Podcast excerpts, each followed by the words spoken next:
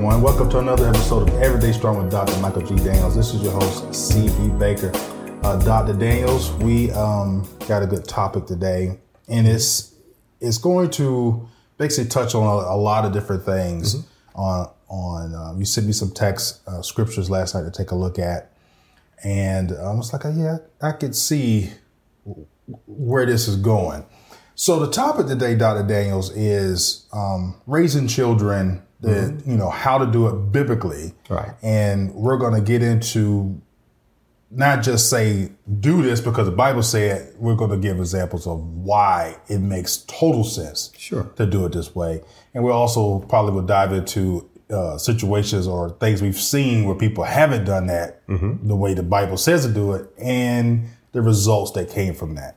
Absolutely. So, Dr. Daniels, I know as a pastor, you get a, a lot of you know wide ranging questions, mm-hmm. and how do you briefly answer uh, somebody saying, "I'm having trouble with my kids. I can't get them to X, Y, and Z." How do you handle that? Uh, well, if you're having a problem with your kids, it's because God is having a problem with their parents.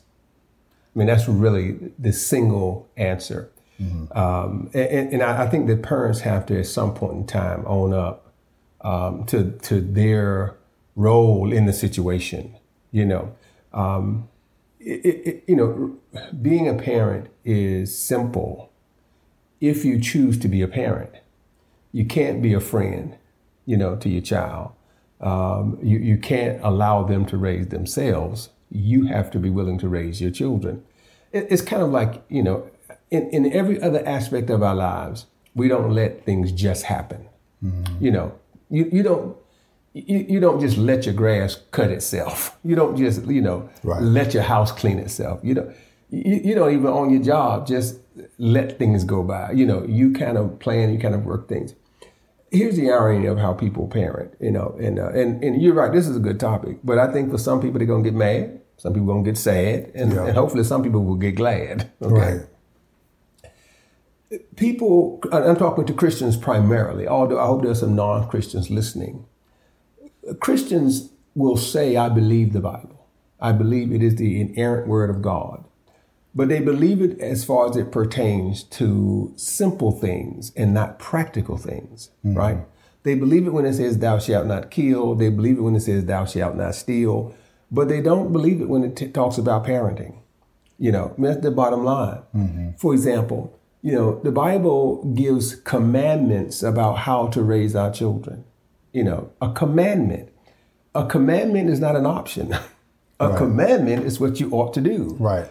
And so, for example, you know, when the Bible says to train up a child in the way that they should go, when the Bible says that our children should seek, be positioned to seek God first, think about what that really means that means that, or it says for the children to remember God in the days of your youth, right?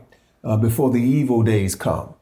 That is that is a straightforward stuff. Meaning what?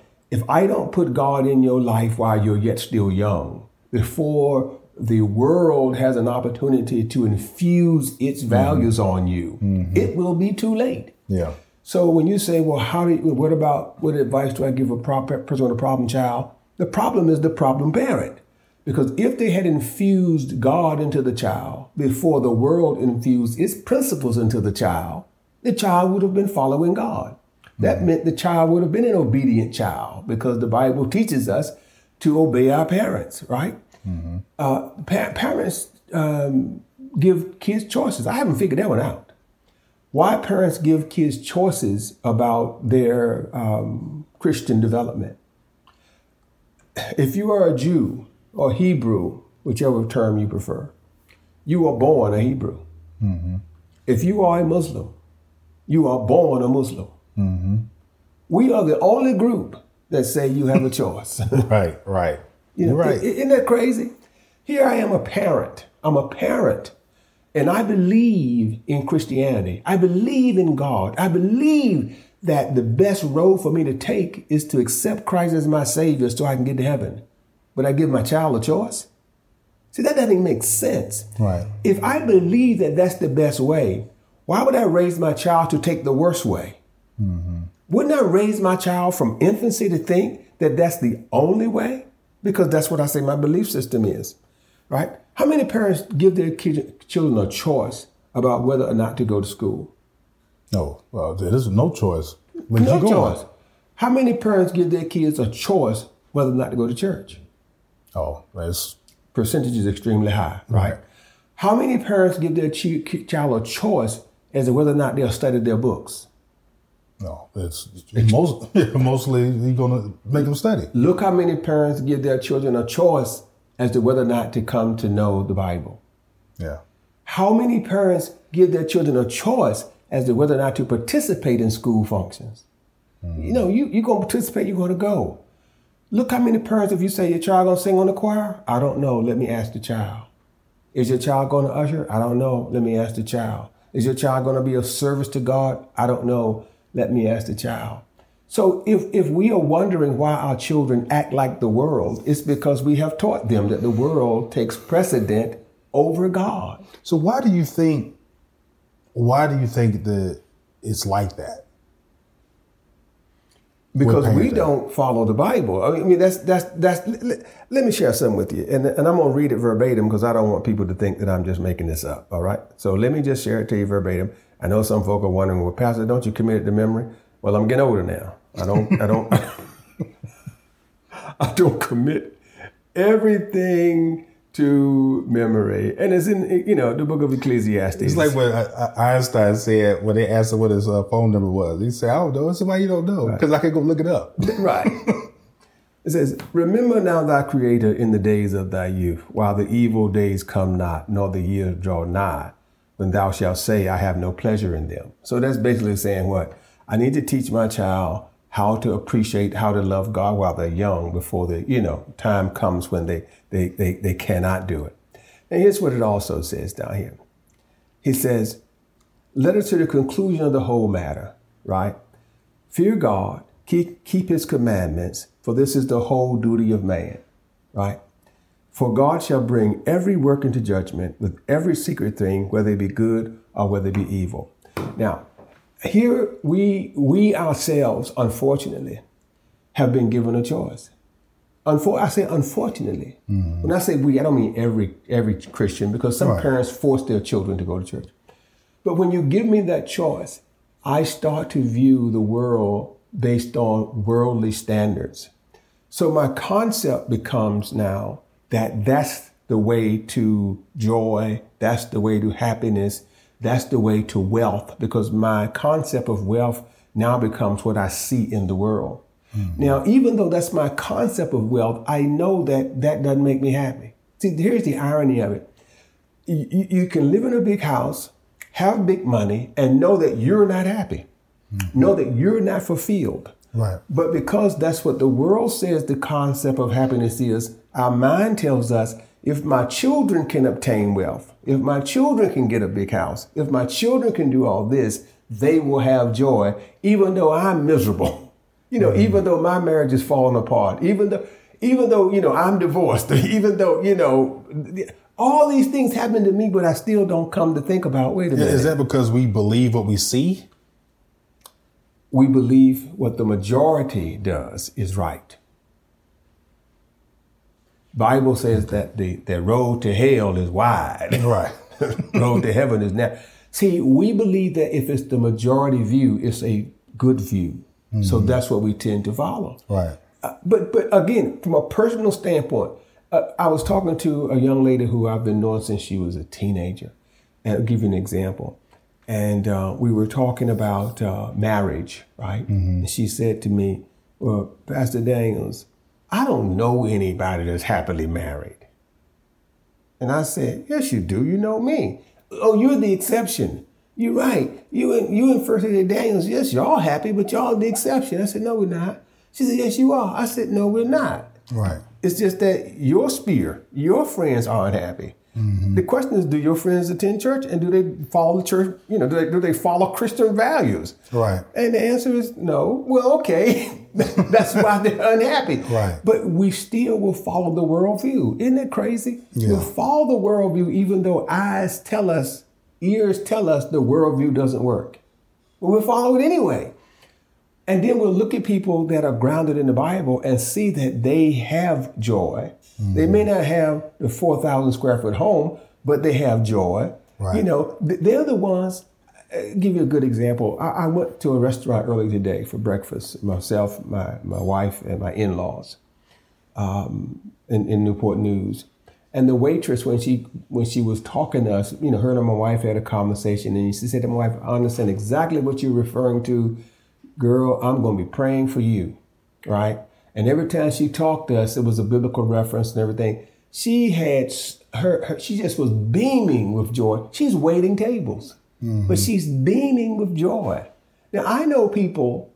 For I'll give you an example, uh, one of my doctors I, have never seen him beaming with joy. right, you right. know, and I'm sure he's probably making five times or ten times what she makes.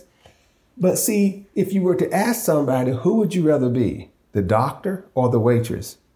They're gonna say the doctor. Immediately say the doctor when they have no clue if he has any joy in his life. Right. No clue.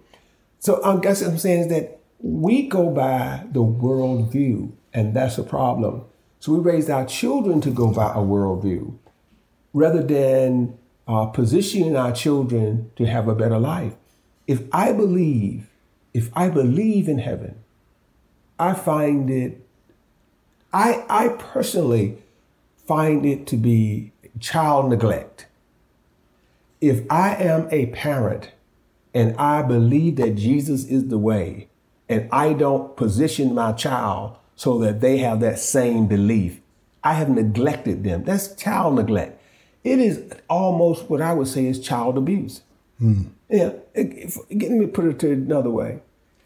How many parents you know tell their children about Santa Claus to the point where the child believes in Santa Claus? How many would you say out of 100? Out of 100, probably 85, 90. If you're a Christian, how many do you think? Five nine ninety five. If you're an atheist, how many do you think? Yeah, honestly, with atheists, mm-hmm. probably zero. Probably about 10, 15 percent of no, them. For Santa Claus, right? When the last time you stood in line at, at a mall? I'm, I'm serious. Right. Atheists still teach their children about Santa Claus. Yeah, they do. They do. Right. I mean, in reality, is right. that atheists teach their kids about Santa Claus even if they don't believe in God. Right? Yeah. Why? I don't. It, because it's a fairy tale. Right. This is my point. We will teach our children about Santa Claus, but mm-hmm. we don't teach our children about Christ. Right. Isn't that kind of moronic? Yeah. You know, which one of us would, would, would position our child to be burned up? Who, who, who among us would send our child to walk into a burning building? No, nobody. Are we sure? Right. I get, I get what you're saying. I mean, if I, if again, let's say, I, let's say I believe in what the Bible says. Let's say I believe. See, if I'm a Christian, I believe it. So that means I believe what? That I have two choices, right? One is I can reside eternally. My soul mm-hmm. can reside internally with Christ, right? Or I can be cast, according to Revelations, into the lake of fire, where there is eternal torment. If I believe that, and I don't station my child properly, am I not condemning them yeah. to walk into a as if walking to a burning building? And that's what I mean when I'm saying about our children. So let's talk about you said about the obedient portion. Well, isn't it the same thing? Again, I'm, I'm gonna use another scripture right quick uh, because I want to make sure that um, folk know, uh, like you said, uh, like with the phone number. Right. Uh, why? Why remember when you can look it up? Right. right? Right. Okay. Now, here's what the Bible says, right? In Ephesians, children obey your parents in the Lord, for this is right. Honor thy father and thy mother, which is the first commandment of promise, right? That it may be well with thee, and thou mayest live long upon the earth, right? So, so that's point one, right? If I want my child to prosper, the Bible tells me what I should do. I should teach my child to do that which is right and to obey me as a parent. Now, you've you had you ever had a dog? Mm-hmm. Do you train a dog to to follow your commands by letting them do what they want to do? no, absolutely not. It doesn't make sense, do it? No. So then, why would a parent tell a child, "What do you want, dear?" Right. See, it, see, it just, it just, it just doesn't make sense. If you do something that don't make sense, why would we expect to get something that does make sense? Mm-hmm. If you give a dog a choice, the dog won't obey you. Right. That's not how you train a dog. You train a dog so that your voice command they respond to. So you don't give them a choice. You train, you train, we will train a dog better than we'll train our own child. Mm-hmm. You can go to a person's house that have children that also have dogs. The dog has been trained to not walk out the door before they walk out the door. Right. But the child around the house right, just like that. Right. The dog has been trained to walk outside and get in the car. Hmm. The child will go outside. Right. You got yelling at them to get in the car. What are you doing? Why are you in the grass? Right? You got to fight them to get in the car. isn't that, I mean, Right. isn't that crazy when you think about it? And then we wonder why the child is the way the child is, right? I'm saying, so I mean, it's right there But in do the you think we're doing that because of the the notion of the of giving the child as they're coming up a sense of individuality and independence a little bit to be able to make the right choice? Let's try that again.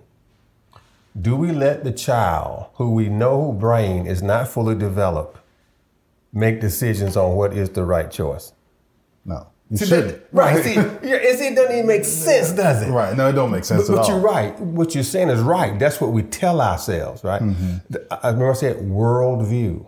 See, we take the worldview, which is, well, the child needs to learn right from wrong. Of course, they do they need to learn right from wrong. But does the child need to get in a car accident to realize that you shouldn't speed? Right. We don't tell the child to do that. Does the child need to uh, uh, uh, try crack to realize you shouldn't, you know, be on crack?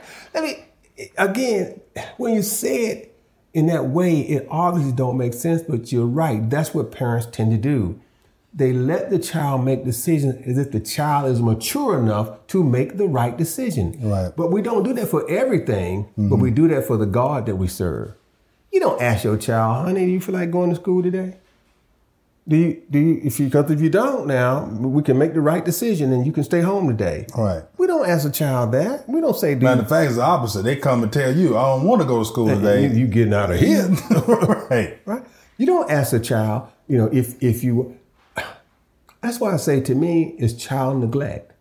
It is child neglect. And, and I'm not God, but if I was God and I was in a court of law, you be, I find them guilty. Right. Because it's child neglect. It's no different than when parents, okay, for, for example, when a parent has an obese child, right? Whose fault is it? Mm-hmm. I mean, you fed the joker. Right. right. You, you're the one to keep feeding them hamburgers and hot dogs and, and no vegetables. You know, you're the one to give them macaroni and cheese all the time, you know, rather than saying, eat your broccoli. We're the one that's saying, well, okay, Johnny don't like vegetables. Listen, let me tell you. My mother had one simple rule in her house.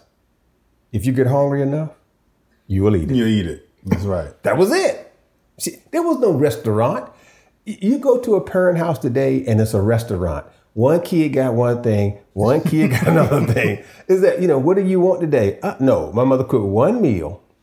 If you don't like it, fine, go play. Right. Because she knew what? Uh, You're not going to starve. Right. You know, you, when you get hungry enough, as she said, you'll eat it. Right. And we always had more vegetables than meat and starches. You know, Mm-hmm. more vegetables than starches, more vegetables than meat. Right. As a consequence, there was no obesity. you know, now granted, I know that people's bodies are made differently, but nonetheless, when you are a child growing up, you know, you burning calories left and right, right? So I'm just saying it's about how we develop the child, you know. And so we are told what? That in parenting, again, here's what it says, right? That it may be well with thee and thou mayest live long.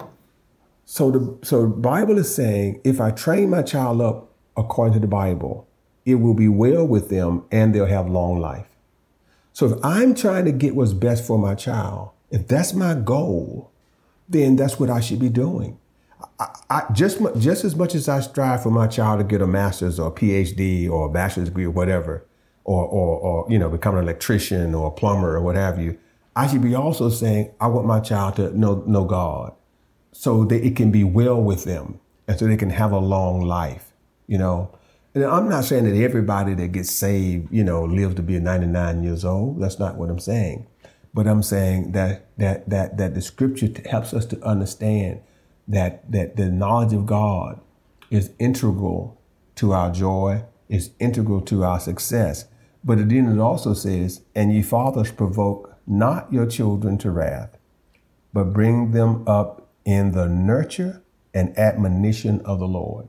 So, what is he saying there? If I raise my child correctly, I don't have to put fear of me in my child. Mm-hmm. My child will act the way that the Bible has instructed them to act because they fear God. Mm-hmm. That changes the whole dynamic. Yeah. The child that fears a parent only acts right around, around the parent. Right. A child that fears God acts right wherever they are because mm-hmm. they know God is always watching. It's a whole it's a whole shift in the paradigm. And and that's how you get your child to function the way you want your child to function. It's when the child is not doing it just because they fear your hand, mm-hmm. but the child is doing it because they respect and they understand God. So I have a question. Mm-hmm.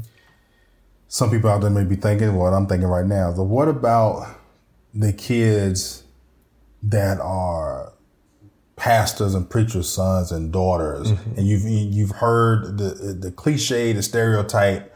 Is the second they get off, they get out the house, they off the chain. Mm-hmm. You know, they go off to college and they mm-hmm. just, you know, they buck wild at that point. Mm-hmm. And we've all heard stories of that. All of us have heard stories. Right. The question it, is, why have we heard the stories? Right. That's what I'm getting to. It's like, why? Why is that the the norm? No, no, no. See, you. That's not what you said. You said I've heard stories. Oh, that's what I'm saying. Why you is that the norm? say I know it's the norm. No, I'm asking, why is that the norm for people to say that? Because the devil is busy. okay. You know a pastor's son. Mm-hmm. Is he off the chain? No. I know. Now, he's not perfect. Right. But he ain't killing nobody. He ain't selling drugs. Right. He's doing none of that stuff, is he? No. Not off the chain. Now, you also know a pastor's daughter. Is she killing anybody? No. Robbing anybody? No. No. Here's what it says. Those two, my own children, I might add, are perfect examples of two scriptures in the Bible. Train up a child the way they should go, and they shall not go far from it. didn't say they wouldn't make a mistake. Right. It said they won't go far from it.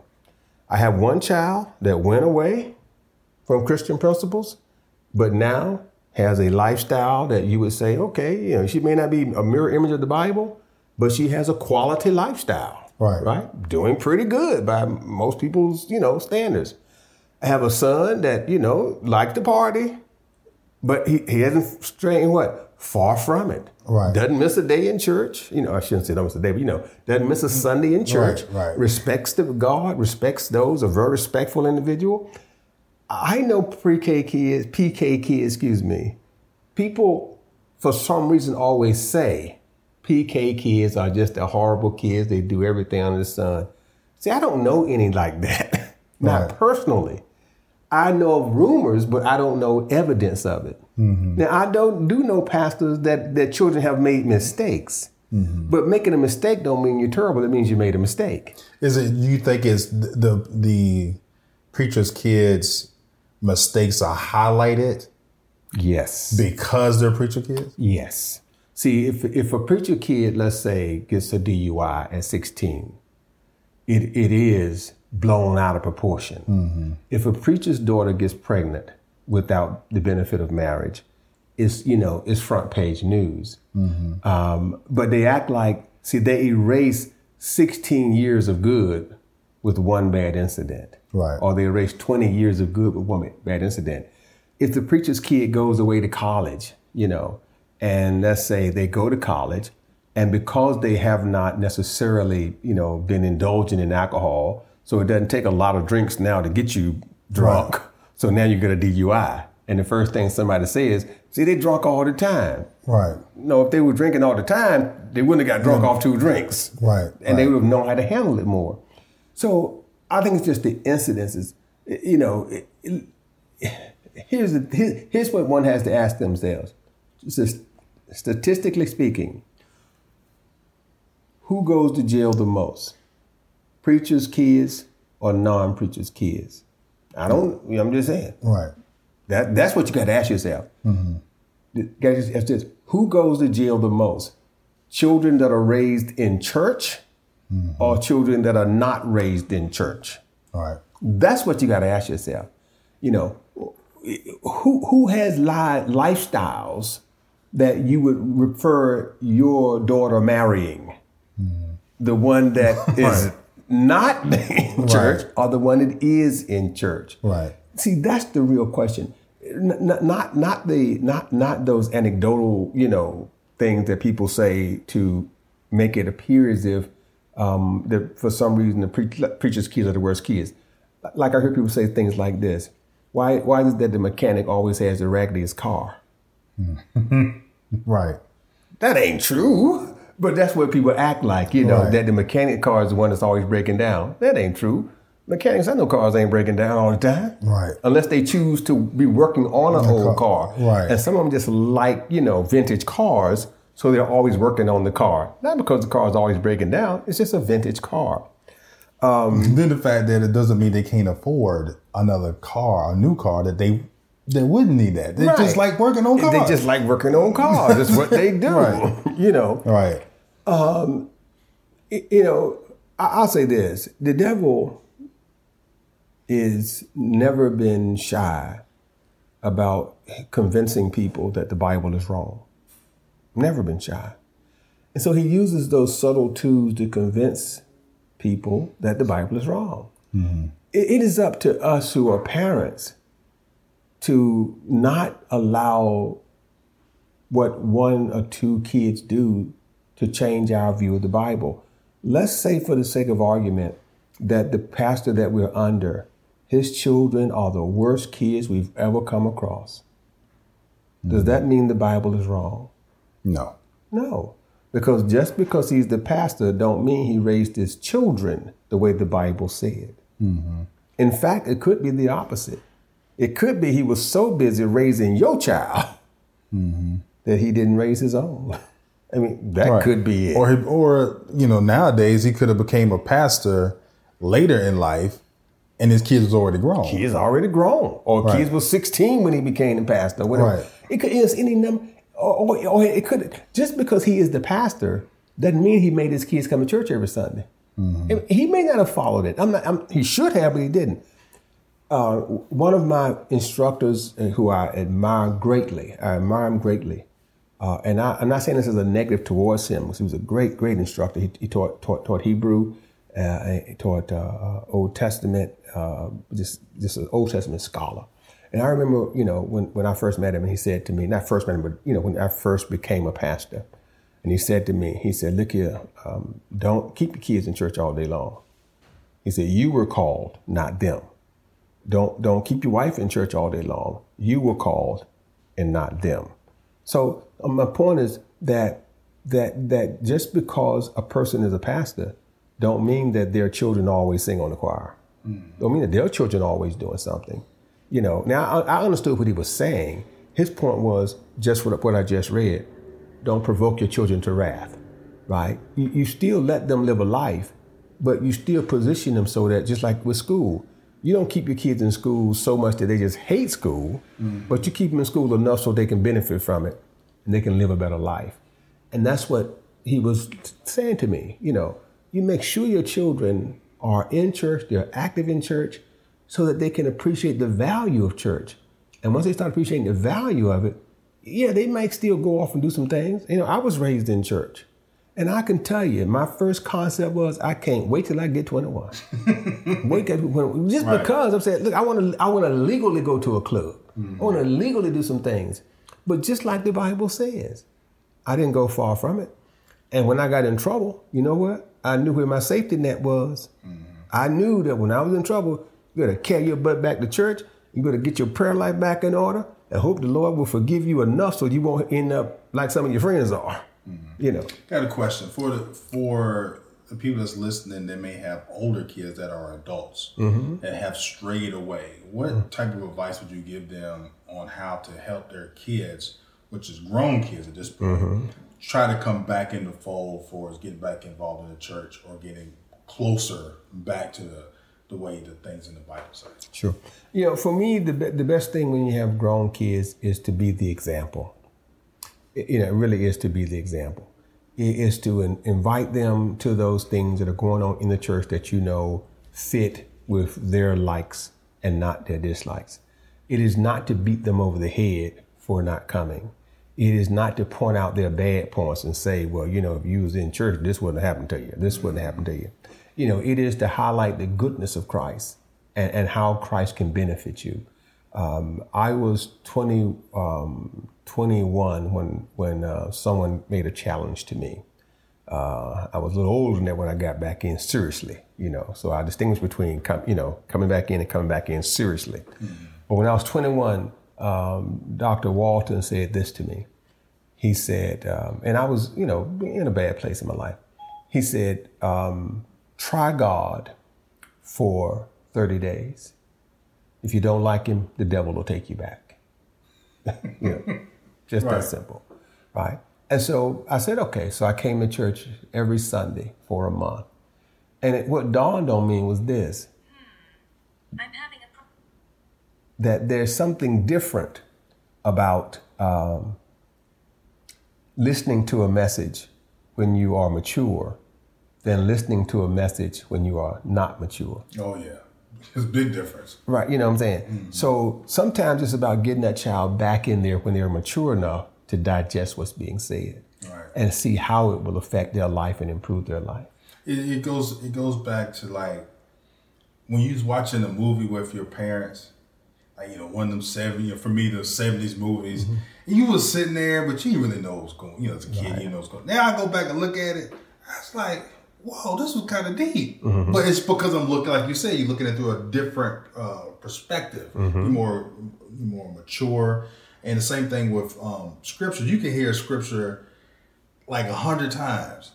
And until your mind get in that right state of mind, and mm-hmm. that's when you actually understand it. Yeah, absolutely. And so it, it sometimes your, your child could have, you know, if a child is an adult and doesn't come to church, it could be because they had bad experiences when they did come or because they were not made to come. You know, it was a choice. So, so sometimes the parents come back to church after the child is grown. Because when the child is young, they still at their club age themselves. So the parent is clubbing hard. Mm-hmm. And then when the, when, the, when the child is grown, the parent end up coming back to church because now they're out of the club life, right. you know. Right. So the children don't, don't understand church. Then the children get, get in trouble. And the parent is like, well, you need to come to church. You need to come to church. Well, the parent needs to understand that they didn't come to church. Mm-hmm. So they have to ask themselves, why didn't I come to church when I was in my early 20s? Right. And what would have gotten me to come to church when I was in my early 20s? Right. You know, um, sometimes it's guilt that can get you to bring the kids.